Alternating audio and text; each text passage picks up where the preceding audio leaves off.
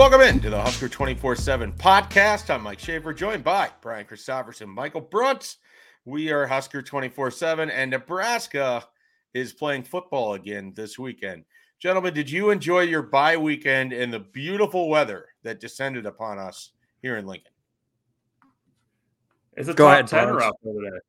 Yeah, it's, it's, a, it's a top tenor. I'm, I'm not. Uh, I don't know what we're doing here. We should be playing. We should be doing this on a golf course. There's no wind, sunny weather, perfect. Man, you guys came out firing. The, the I might actually have to edit the audio. The everything's very loud, so uh, we'll we'll see what that all means. Uh, I I attempted to play golf on Friday and Saturday in the 40 degree sleet rain weather, 40 mile an hour winds. It went great. Let me tell you, fun times fun fun times. I sh- i uh i played golf up in minneapolis when i went to the twins playoff game and my dad hit a nice shot in the fairway and i don't know if you've ever had this happen. We're s- sitting right by his ball and a 20 some year old not nothing against 20 some year olds he just i'm just describing his age happened to drive by and just grab my dad's golf ball and and went off like right in front of us. I've never had that happen like right in front of our eyes. That's my bye week story. Really interesting, I know. So was he playing like uh, another hole and he just thought it was his ball or he just drove by in a cart and took the ball? He said he sliced it, he said and then we confronted him about it. Um, and he said, "Oh, I'm playing a Callaway," and I'm like, "Well, yeah, two thirds of the people on this course are playing a Callaway, dude." It got it got a little heated. It was one of those where my voice was a little on edge, you know, mm. about it, where you get a little emotional. Um, he did give the golf golf ball back though, and then uh, then we went to watch the Twins play baseball, and they lost. So when when you say you got a little emotional in your voice, does that make your pitch? Does that rise a little bit? Do, do you get a little higher talking at that point? Um, I don't know if it's that. I think everybody always says it looks like I'm like like I could cry actually. Like I get that's not any because I'm going to, but that's just my facial expression and my I think my voice shakes a little bit, which I think is common with people. I I uh, I've noticed that where uh, you can tell it's a little quivering when when they're they're kind of on edge. Mm-hmm. So that's how I was about it. I was defending my dad. You know, okay. it's a, it, it was really a noble thing when you think about it. You wouldn't expect that out of a place with Minnesota nice, you know, but yeah. uh, apparently not the case on the golf course. It's Pirates code, everybody for themselves. Uh, Bruntz, what'd you do your bye weekend? Uh, some pumpkin patch time. I got uh, roped yeah. into that, and uh, but we got that that box is checked, so we should be pumpkin patch free the rest of the month. So that's uh that's good news here. It was an efficient you, week. That's that's we got a lot. We did lots of good things. Did you bring pumpkins home with you? We did many, many small ones. Small I, ones. Yeah, is that like the new thing now? Because my wife showed up with like 45 pumpkins that are sitting on our front porch, and it seems like we don't need that many of them, but we have them until kids know, steal them and throw them. The squirrels get into them like it's an old country buffet, though, in about another week or so. Mm. So it'll be that's always a little bit uh, harrowing for the kids, but I digress. Speaking well, of harrowing for the kids, it's Northwestern week. yeah, uh, it's great because we we clearly spent the first three minutes and forty five seconds not talking about Nebraska football there, but this is. I, I, tweeted about it. I got the sense that Matt Rhule certainly feels the same way. Uh, listening to to his comments earlier on Monday, this feels like a really big week for Nebraska football. There's kind of you know some juice in the air. I feel like they answered a few questions in terms of what you're going to do at quarterback. And it feels like Nebraska suddenly has an incredibly young team. Um, and they're about to play a stretch of very important football games. You guys were paying attention to this press conference. What was was kind of your takeaways about what Matt Rhule had to say? I mean, we'll we'll just start with the general and then we'll work into specifics. Uh, he's, he's trying to keep his guys inside those walls, just locked in on Saturday and Saturday alone, and not um, discussions about um, you got to win three games to get to bowl. What about this path to the West Division race? That's all for the outside, and he wants to keep it on the outside. Um, you know, he, we, we got to talking about PFF grades for goodness sakes uh, at this press conference, um, which you know, in fairness, we we do put those out there.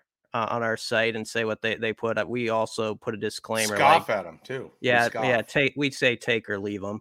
Um, but anyway, um, he's trying to get his guys just dialed in on this game. I think very much the same way they were for the Illinois contest after Michigan, where he felt like that Sunday there was a tone set like, hey, we're going to put it all out there Friday. This is our only focus right now. And I think they're trying to duplicate that now going forward.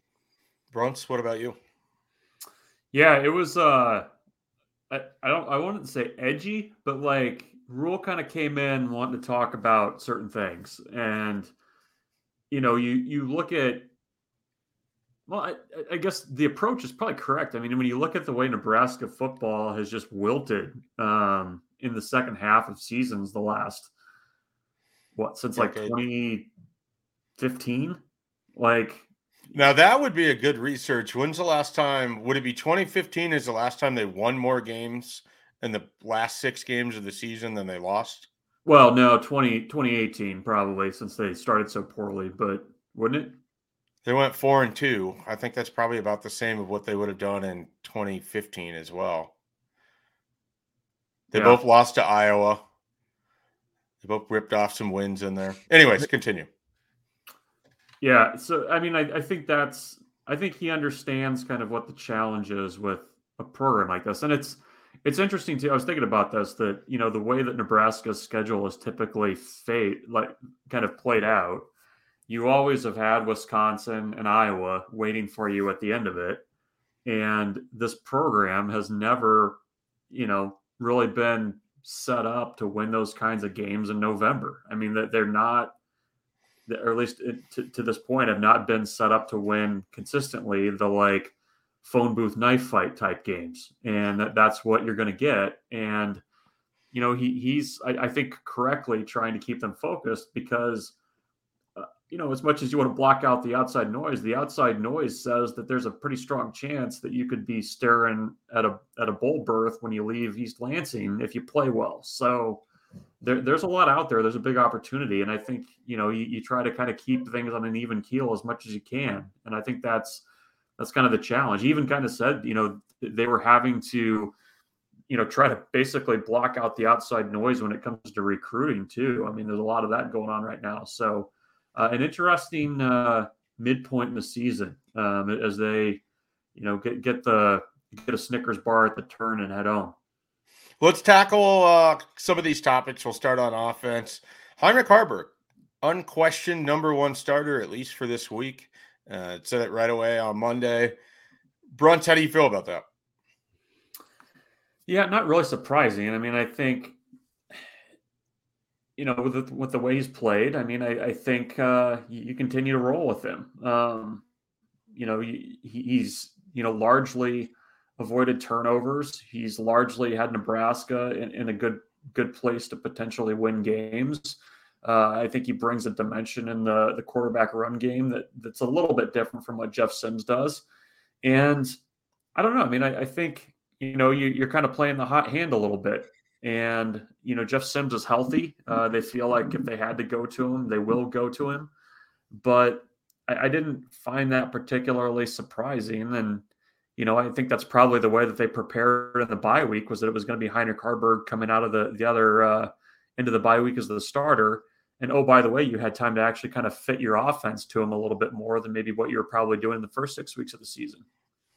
BC, you were on the road up to Minnesota when we talked about this last week. What did you see from Haarberg against Illinois, and where are you at four games into uh, kind of his quarterback career? I guess it's technically five games if you add the yeah. last quarter against Colorado, but four starts into his quarterback career. Well, um, I mean, he he just has protected the ball better than Jeff did the first two games, and and that's probably the separating point right now, and that's a big separator. And maybe we saw the worst possible data points we could from Jeff Sims in those first two games. Maybe he uh, would be a lot better uh, next time out. Um, but you know, I, I think Haarberg, for the most part, has avoided what I would call like those cringeworthy throws um, where you feel like it's in danger. There's been a couple of them, but not um, too many. And um, I, the guys believe in him too. He's got a lot of respect when you heard players talk a couple weeks ago about how he is in the huddle and just how he's sort of adapted to being a leader in the face of things. And um, there's there's confidence in him, and uh, he's got a rugged running style too that I think kind of goes with just what they're doing right now. It's you know it's not going to be flashy, but um, if he can rip off like a 25 yard touchdown, you know, like he had uh, against Illinois, where he takes out a DB on the way. You know, that's sort of his game, and it, and there's going to be some um, stuff that's uh, a little muddy in between those plays, uh, but you kind of live with it, and you hope he doesn't turn it over and and let sets up your defense to play well, and that that's sort of going to be the formula the rest of the way. Yep. Let's um let's move off of Haarberg and then kind of dive into some offensive personnel. Rhule talked about that a little bit. Bruntz, is there anybody in particular as he talked where you thought, okay, we're probably going to see a lot more of them after the bye than maybe we did before?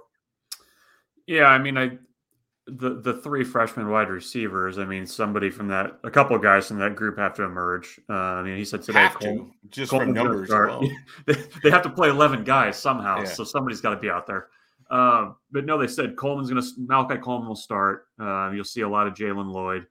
And Jaden Doss uh, didn't, from what Rhule said today, didn't seem like he's maybe as uh, as much in the game plan as as of now as those other two guys. And part of that, you know, Doss came late uh, or was in the summer, um, and then you know broke broke his arm, was basically out for a number of weeks, and, and is still playing catch up. I mean, the bye week probably helped him a ton, but you're you're still you know a month or so behind everybody else. So they like him. They like what he's going to be long term. But I, I, I think I would probably bet more heavily on Coleman, who uh, is the starter, and and more Jalen Lloyd that they've I think tried to tried to feature a little bit more. The other guy, do you, I mean?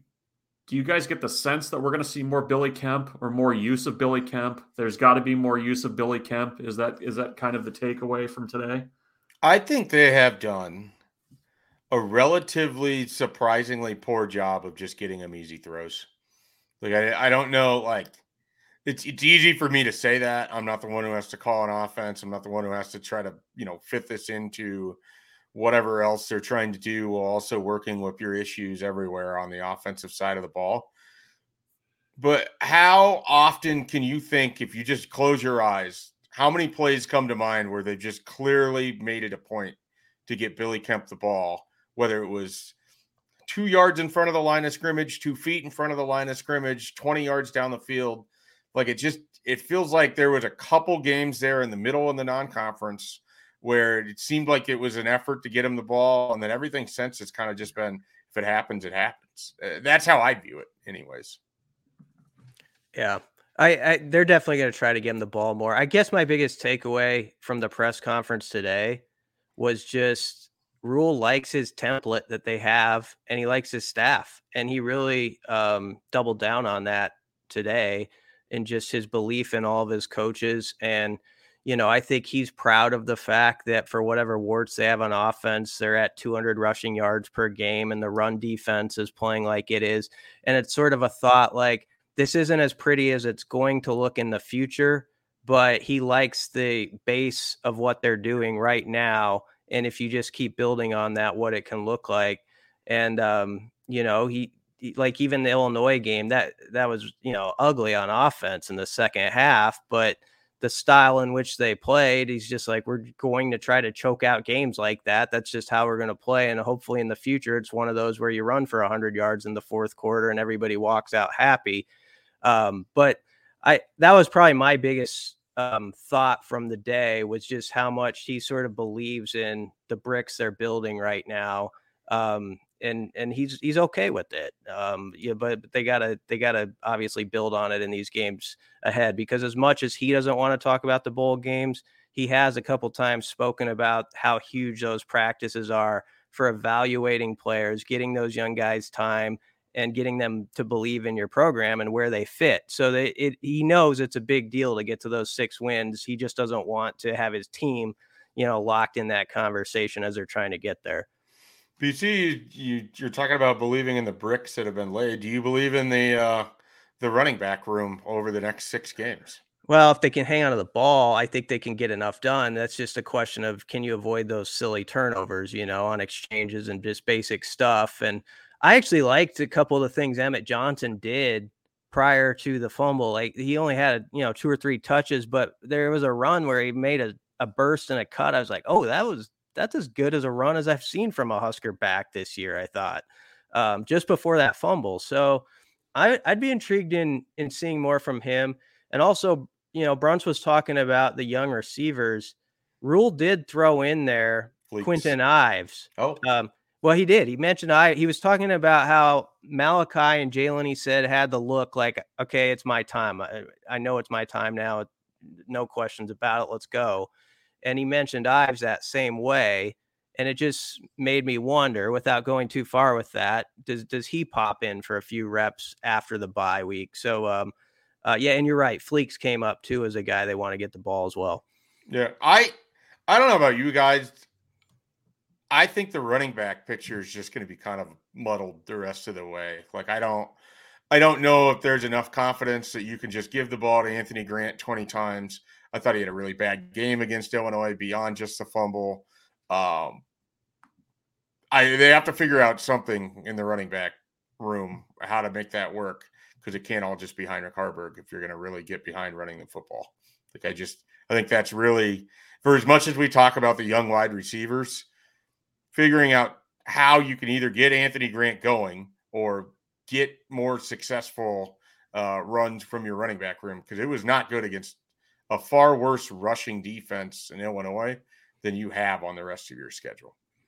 Yeah, and it's too bad there was that fumble on the exchange with Emmett because I feel like he was like one or two more runs on that drive. like just ripping, they, yeah. Yeah, if they punch it in and he goes in, you know, on a nice little cut back and scores, he's a he's the talk during the bye week. He really would have been. So that's how you know how close these conversations like hang on the ledge sometimes of being out there or not. And he was very close to being a, a big talking point during the bye because he had a couple nice runs before that. So he did enough to at least I was like, okay, I'd like to see a little more of that and what that looks like. Yeah, also, I, I agree. That was the drive too, where it was like Illinois was just begging like to be put out of its misery. Like as much you know, you you want to talk about choking out the game late and running the ball. I mean that that was the driver. It was like you could feel it. Like everybody knew that like you punch it in there, it's over with. And uh, it's it's unfortunate that it played out that way because I, I the same way. I, I was got a couple of those runs he had. You're kind of like, okay, this this looks a little bit different than maybe what I was uh, what I was expecting here between the tackles. It was a little bit of like when Rahmir Johnson would kind of run really against really, Oklahoma after the yeah. Gabe Ervin injury. Yeah, that's same thing. For, for Iowa last year, I mean, I think he, kind of similar things where you're kind of like, okay, this guy's running a little bit bigger than uh, maybe what he's what he's working with here was also just attacking the hole that I think he's supposed to hit, which seems to be the biggest problem sometimes for for Anthony Grant in those inside zone runs. Uh, last thing on offense, and then we'll take a short time out, jump into some defense and recruiting. Thomas Fidone, BC, I, I want to ask you about Thomas Fidone a little bit. It's easy for all of us to forget this. He just got done playing the first six games of his career. Where where are you sort of at with Thomas Fidone? And I believe Matt Rhule talked about it today that they want to get him a little bit more involved too moving forward as well.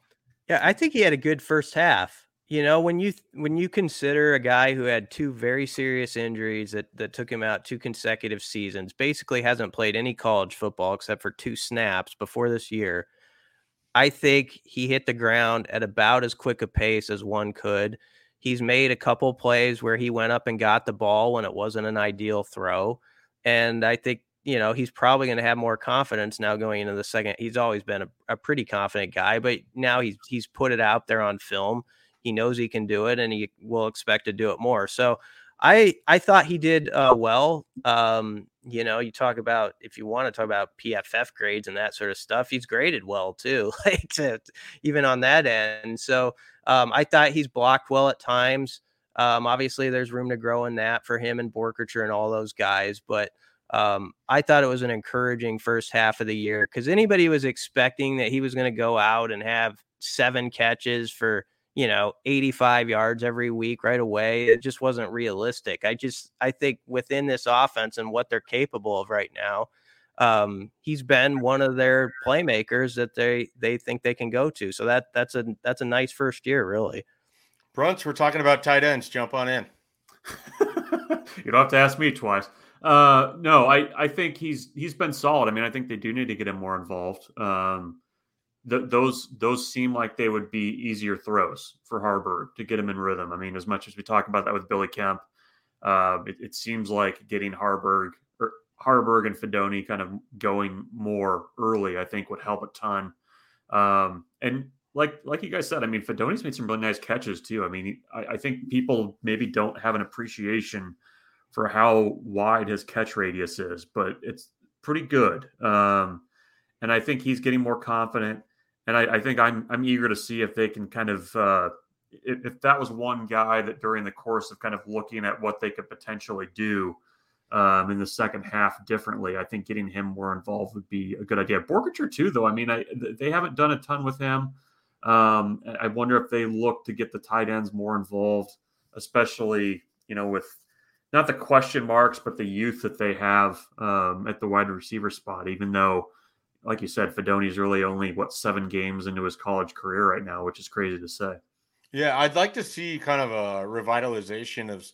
We saw it against Minnesota. You had the play action, and the tight end works the backs across the formation, and if Sims leads him just a little bit more. It feels like Boerkircher could have scored on that. Like those kinds of plays, like roll out Haarberg a little bit and let him try to hit those tight ends in space. Uh, I like the fact that Haarberg and Fidone seem to have a good relationship too. They're roommates. I think that'll be helpful for them. Yeah, I, I said it. They're, roommates. BTN will catch on to that and we'll be hearing it for 200 times the next few weeks of the season. All right, let's take quick time out. We're going to come back. We'll talk about defense, some injury news all that, plus a little bit of recruiting before we go here on the Husker 24 7 podcast. When you need mealtime inspiration, it's worth shopping Kroger, where you'll find over 30,000 mouthwatering choices that excite your inner foodie. And no matter what tasty choice you make, you'll enjoy our everyday low prices, plus extra ways to save, like digital coupons worth over $600 each week. You can also save up to $1 off per gallon at the pump with fuel points. More savings and more inspiring flavors make shopping Kroger worth it every time. Kroger, fresh for everyone. Fuel restrictions apply defense for Nebraska. Uh, I thought the most important thing here, Matt Rhule kind of cleared up where things are at with Luke Reimer and some good news on that topic. Michael Bruntz, bring it home. He's back. Uh, he's back. He's back. Uh, had a had an infection, a MRSA infection in his arm. That's what was keeping him out. Uh, kind of scary, actually. Um, but good that he came through that okay. They, uh, you know, we kind of talked about this last week, Schaefer. I, I think it was notable that you didn't really notice a ton that he wasn't there in that game against yeah. Illinois, uh, which is a credit to the linebacker group. Uh, but getting him back is, is huge for this stretch run. Uh, I think he's probably a little bit more of a vocal leader than what he gets credit for. Um, he's, he's a guy in that defense that, that everybody kind of counts on and uh, adds to linebacker depth because, I mean, quietly, Nebraska's been kind of shuffling guys around – Rhule mentioned today that Chief Borders have been kind of playing a little bit of defensive end. Uh, Princewill's been at that jack spot.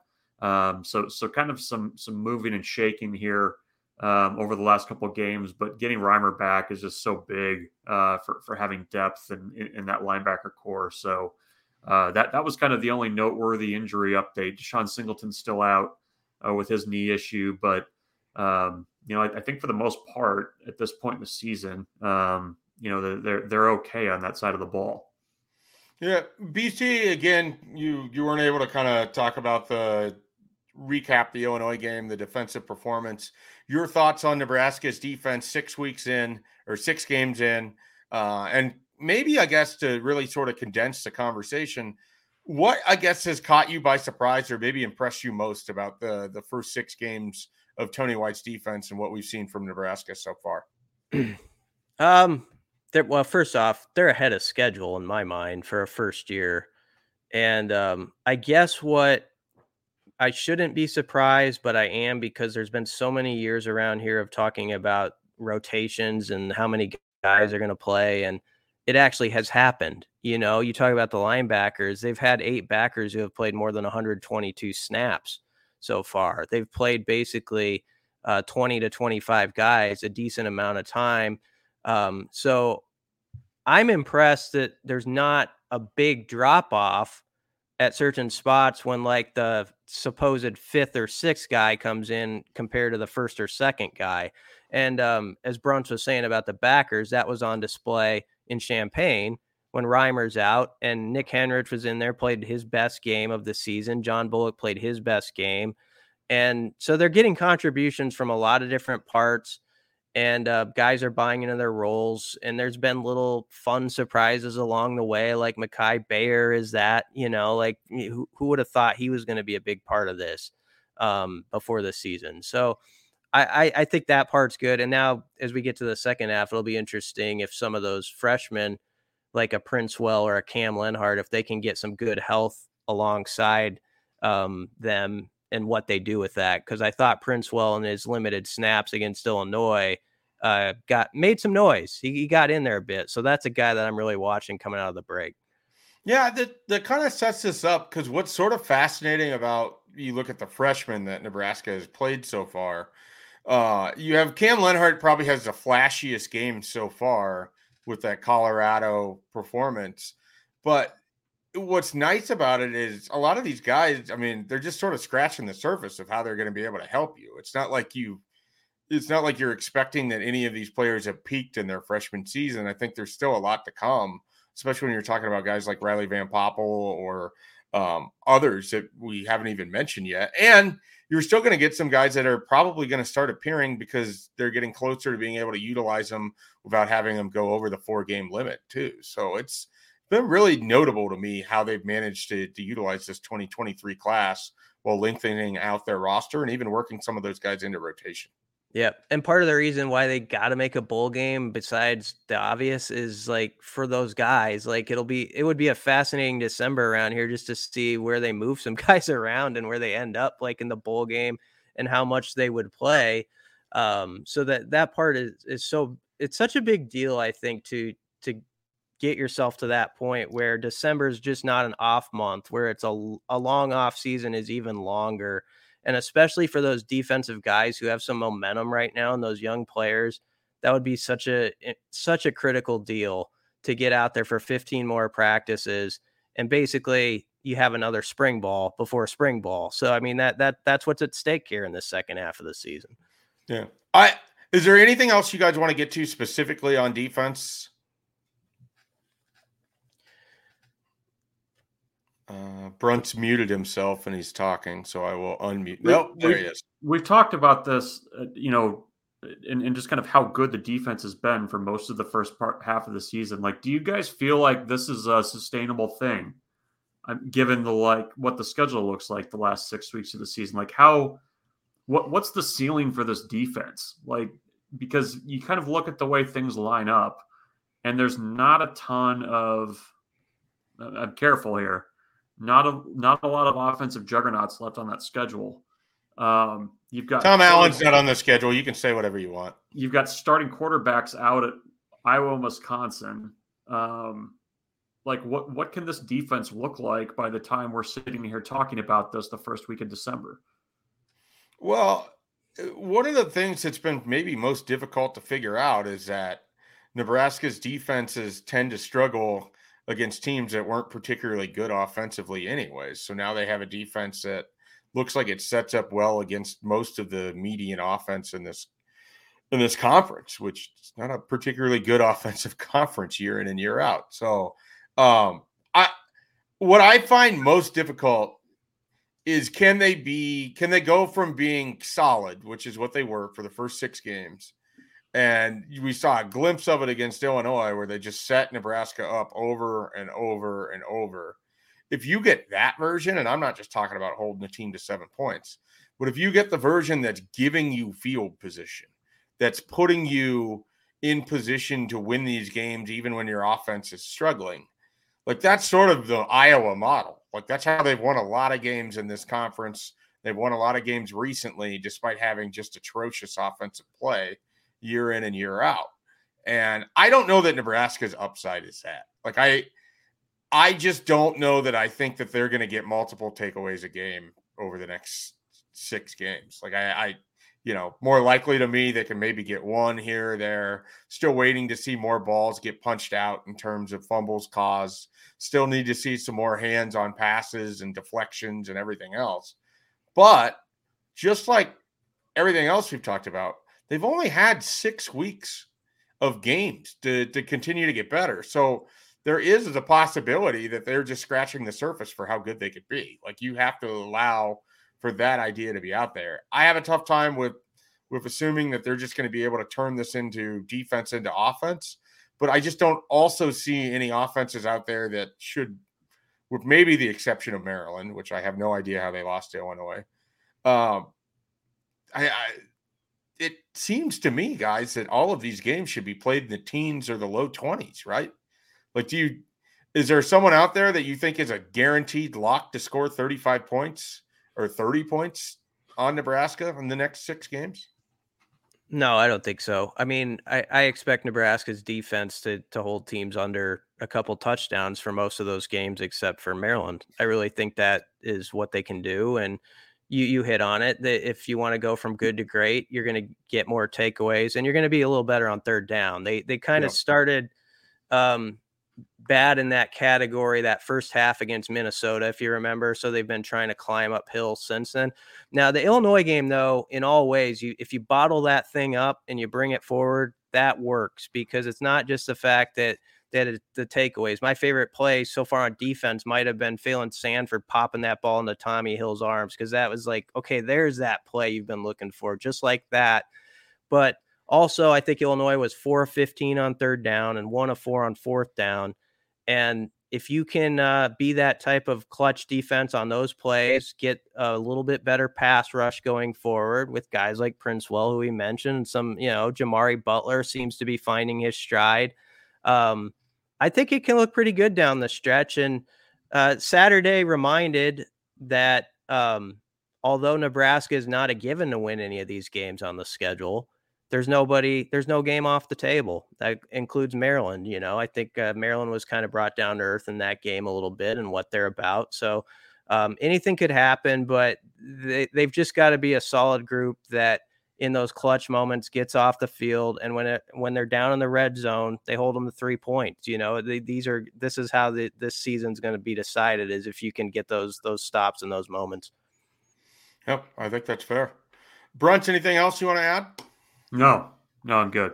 All right, let's I, I do I, I wanted to add to the outside noise. That's what i wanted to add to. Okay.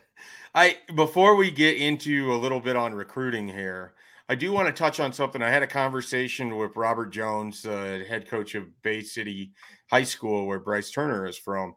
And he talked about how Bryce has now transitioned from wide receiver to defensive back. One of the things that I think is really interesting about how Evan Cooper and Nebraska are going to recruit is they're going to try to give these guys every opportunity to figure out we think you have game changing speed. In Bryce Turner's case, you're six foot, six foot one, you're heavy enough. We can play you as a defensive back. And the early returns on that, we'll see how it goes. I mean, I don't look for him to get any game action here, but it it speaks to a couple things. They're bringing in more athletes than they are straight experienced football players. And what I mean by that is Bryce Turner did not know how to run an offense when he got to Nebraska and they quickly realized it was going to take him some time to learn the nuances of playing wide receiver. But they're not giving up on a player when they're also turning around and giving him the opportunity to play defensive back, which then also potentially changes how you recruit for 2024 and beyond. So a guy that might have been a wide receiver for you is now a defensive back. It changes your numbers if he can stay there, uh, and you're not worried about him going into the portal or anything else it, it all just kind of works together. And I think as as we sort of get used to what it's like with Matt Rhule in charge of this football program, I think we also probably need to get used to the idea that there's going to be a lot of these sort of transitional type recruits that come in at one position and potentially end up somewhere else. I mean, have you guys gotten that indication just by sort of Rhule himself talking uh, and just the type of athletes they seem to be bringing in. I mean, there's just a lot of these guys that look like they could play a couple different positions, and Nebraska seems willing to try them out at one. If it doesn't go, then they'll try them out at another. Yeah, he he talked about that today. That you know, in addition to Turner, Jeremiah Charles is also on mm-hmm. defense after starting out on offense. Um, you know, they they he mentioned this kind of as an aside, but they they kind of look defense first was the way that he described it. So if a guy's got a shot to play on defense, they're going to keep him there. And that's that was the case with Charles, who they're very high on his long term potential. I think AJ Rollins is another example of that. Um, you know, the, they he mentioned offhand that they moved uh, a defensive freshman defensive lineman to offensive guard um, during the bye week, and, and BC kind of hit on this. I mean, the the bye week is huge because that's when you kind of mess around with guys and you see, okay, what does this picture look like with a guy on defense or try him on offense and kind of see how things fit together. I think that's uh, I think that's kind of how you know how they're going to work. I mean, a guy that that would you know works out great at a camp as wide receiver doesn't necessarily mean he's going to stay there. And Callan Barta, you know, I know he got the K State offer, but he's a good example of that where they had him working out as a defensive back, but he's he's also a hell of a wide receiver. So, you know, there, there's options there. JD Crisp is kind of the same way in this class where could be a wide receiver, could be a defensive back, who knows? But um, I think the the having positional flexibility is is really um, helpful for a coaching staff. I think if if you have things in your background where you've done it before and it's worked out well for guys, it makes it a little bit easier to sell that during the recruiting process. Because I feel like sometimes, you know, recruits want to know what the plan is. They want to know where they're going to play, what how they get seen, that kind of thing. But I think Rhule and his staff have enough of a track record here that they can kind of uh, get around those concerns pretty easily with you know pointing to this guy, this guy, and this guy, where they've had success moving guys around. BC thoughts? Well, I, I think it can keep things fresh for guys too. Um, in certain cases where it, it can be a long first fall, you know, when you get on campus. And if you're a player, a prospect who this staff was just candid with from the beginning, like we can see you at different spots, and then they come to you um, in the middle of the year and say, Hey, why don't we just try it for two days over here and see what it looks like? Now, on the surface that might seem like a little off-putting or a challenge or like okay this is a misdirection this could be tough to deal with.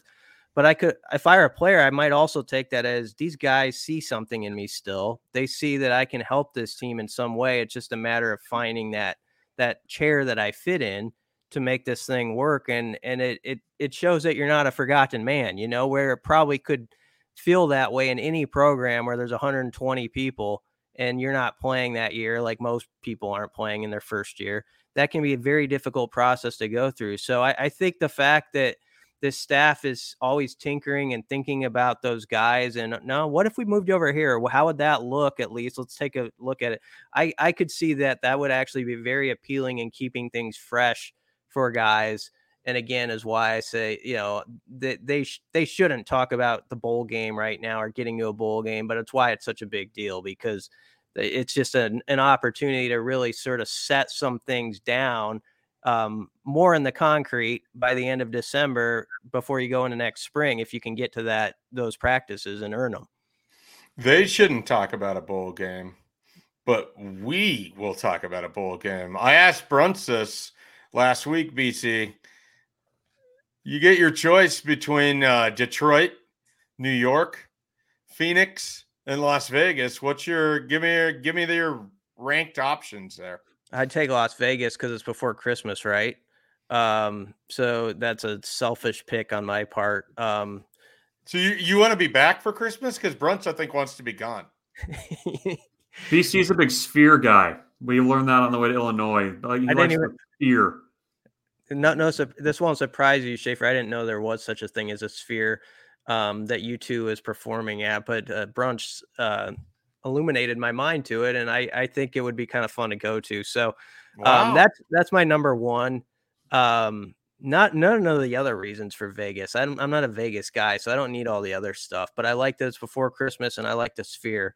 And then uh, the Guaranteed Rate Bowl. Um, is, is that the one in Phoenix? That would be my number two. Seems like a nice nice locale. Warm um, weather. This is what we're getting at here.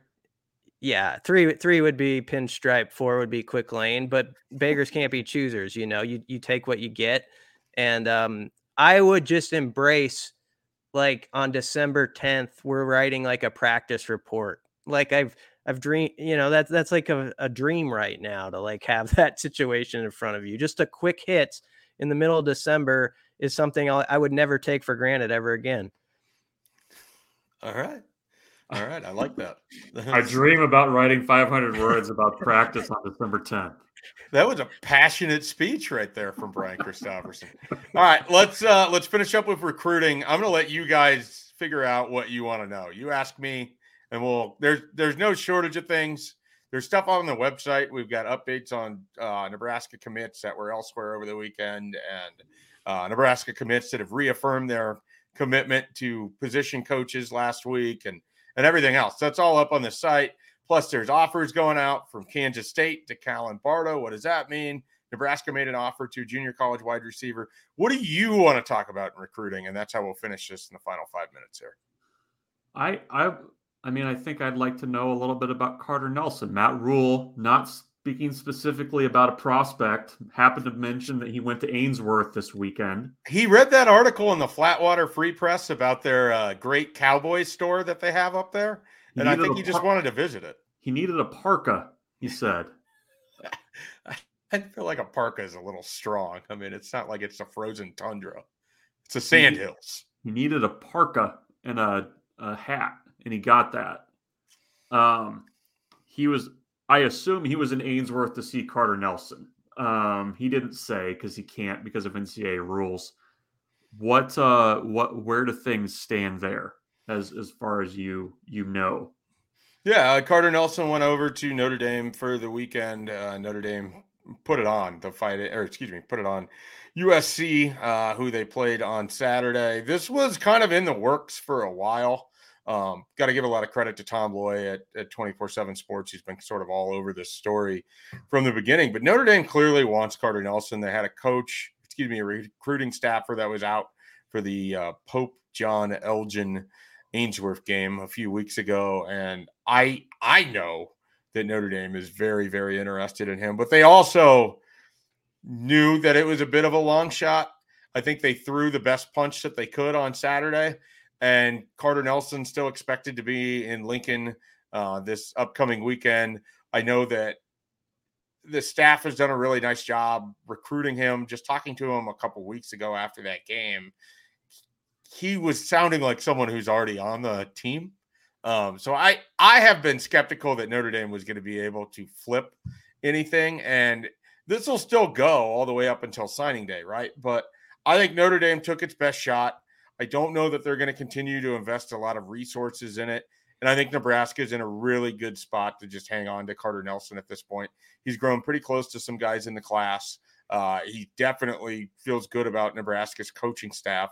He even would like to see the interim tight end coach Josh Martin, and he's looking forward to you know when he comes down on Saturdays, gets to spend a little bit more time from him, and he's like what he's seen the, as they've used Thomas Fidone so far, and I think he views that as a little bit of what he could be at Nebraska too. So I, I, Mike Schaefer of Husker twenty four seven, feel pretty good about everything that transpired over the weekend. You know uh, with with Notre Dame and, and Carter Nelson. We'll see. Obviously, a lot can happen between now and signing day, but I, I think the Huskers going to walk away with uh, the signature of the top player in the state for 2024. Is it possible a, a guy could just want to go watch Notre Dame play USC too? It's look, yeah. I mean, that's that's always a possibility. I don't think he was the only one from the state of Nebraska in that mindset either. So, um, I, I look like Rhule even kind of talked about it a little bit today, saying that he doesn't get mad about having to recruit a guy. And I think they understand sort of where some of these things are at. And this staff, maybe more than recent ones, probably pushes for a little bit quicker commitments, which also means you have to put up with some of the other stuff that goes on in recruiting. And they're involved in it too. Like it's not like Nebraska isn't out here trying to flip guys that are committed to other schools. You know, this is just how it works. And so I think that uh, I think the Carter Nelson thing will end up going in Nebraska's favor, but there's they're not the only uh, excuse me, Notre Dame isn't the only school going after kids in Nebraska's class. And so Yeah.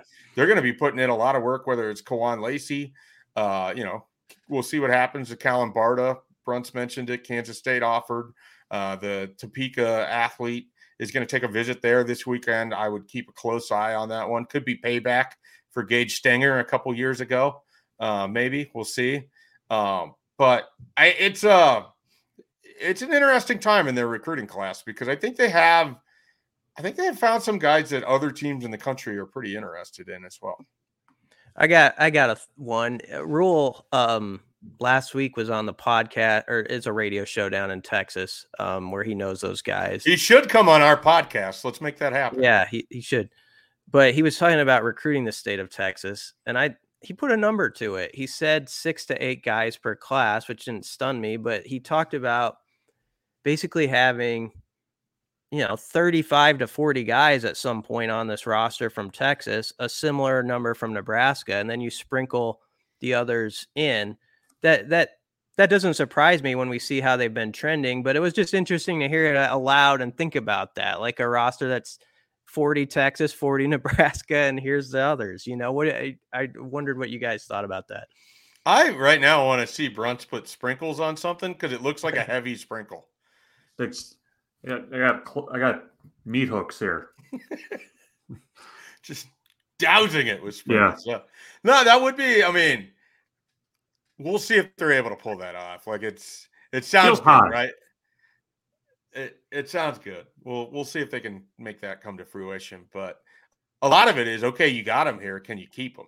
You know, we'll see what that looks like after this first uh, year, and if they have some guys from the 2023 cycle from the state of Texas that committed and came up to Nebraska. If those guys end up jumping in the portal, I mean, that's always going to be, I think, some of the biggest challenge is getting people to leave their environment, come up here somewhere new, and if they're not playing or if the team isn't immediately successful, how do you keep them happy?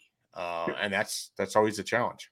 Here's my maybe this is my my uh, ill-advised Yankee view of things, but I'm I'm eager to see how all of conference realignment affects Texas recruiting because it seems like SMU is going to try to maybe punch above its weight a little bit more than what they have in, in Dallas and in, in, that area. And I don't know what it's going to look like when Texas is, in the SEC um, or how that's going to change things. I, I just kind of I wonder if there's going to be schools that you would probably see pop up in offer lists for Nebraska commits if if they're going to be more attractive based on just kind of how conference realignment's going to play out. Like I when you say that number, it's like, wow, that that feels really high. Like it's ambitious. I mean, maybe you can get there, but um, I, I, I mean, is it 40 guys that that are towards the top of your list, or are you, you know, kind of finding guys that are a little bit more, you know, lottery ticket type guys? I mean, I, I would be kind of curious to see how that that group would be made up. But it, I mean, they've they've they've done a good job, I think, of uh, establishing themselves down there so far. Who knows if you win some games? How do you guys feel about Nebraska offering a junior college wide receiver that might be more impactful as a return man than he ever would be as a uh, lined up wideout? Not that he, not that Trey Richardson from Hutchinson Community College couldn't get there, but uh, if you turn on the film, and I suggest anyone listening to this, Trey Richardson, you can find the film at twenty four seven or Husker twenty four seven. Watch that. It's it's like you know glimpses of seeing De'Mornay Pierson-El just race through Iowa's 2014 defense uh, as Bruntz just wonders aloud why the hell Ferentz kicked it to him. You know, like that's that's what it looks like. He's pretty electric. I'm not saying it's Dante Hall in his prime, but it definitely stands out. You're. It sounds like you are. It sounds like you're saying that he he could uh, field the ball on the four yard line, and you'd be fine with that because he's going to do Yep. a Dante Hall type thing. Well, I already sent a tweet to Michael Severe that he needs to put him on a future watch list. So that's how I kind of feel about him. Uh, since, you know, Severe does that now for the Johnny the Jet Rogers Award. To your question, though, I'm all for it because it's a staff that talks about um, you know, wanting to have those plays in the special teams game and taking chances and having the return men, you know, not fair catch and stuff like that. So, uh, if you can find that special guy who it looks like he was meant to do this since he was five years old, which was how I felt the first time I watched Amorne Pierson-El field a punt in a Husker uniform, you're just some guys are just like, okay, he's just absolutely born to do this without any fear at all. And um, that's a that's a it's a special mentality um, when you find a guy like that. And um, I actually in Pearson's L, Pierson-El's case, I think he after the injury, I wonder uh, he actually lost a little of that. You know, that was that sort of fearlessness that goes with it.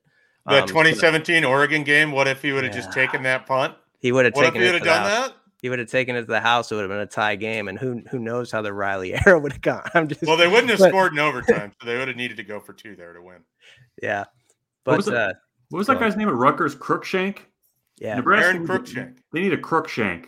He was, at, okay with that. he was at Wisconsin and Rutgers. He hit yeah. Nebraska twice. Yeah, I'd be okay with that.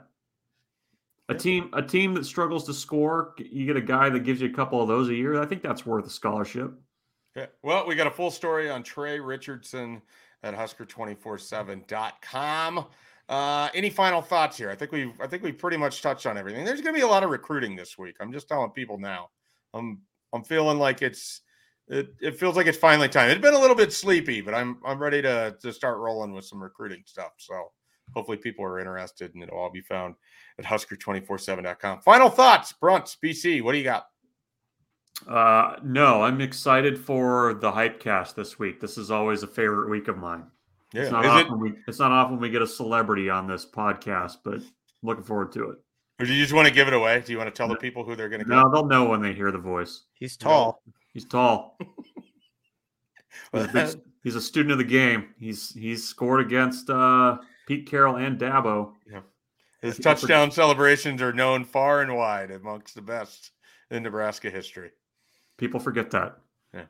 All right. Uh, well, for Brian Christopherson and Michael Bruntz, I'm Mike Schaefer. We're Husker 24 7. As always, check out Husker247.com.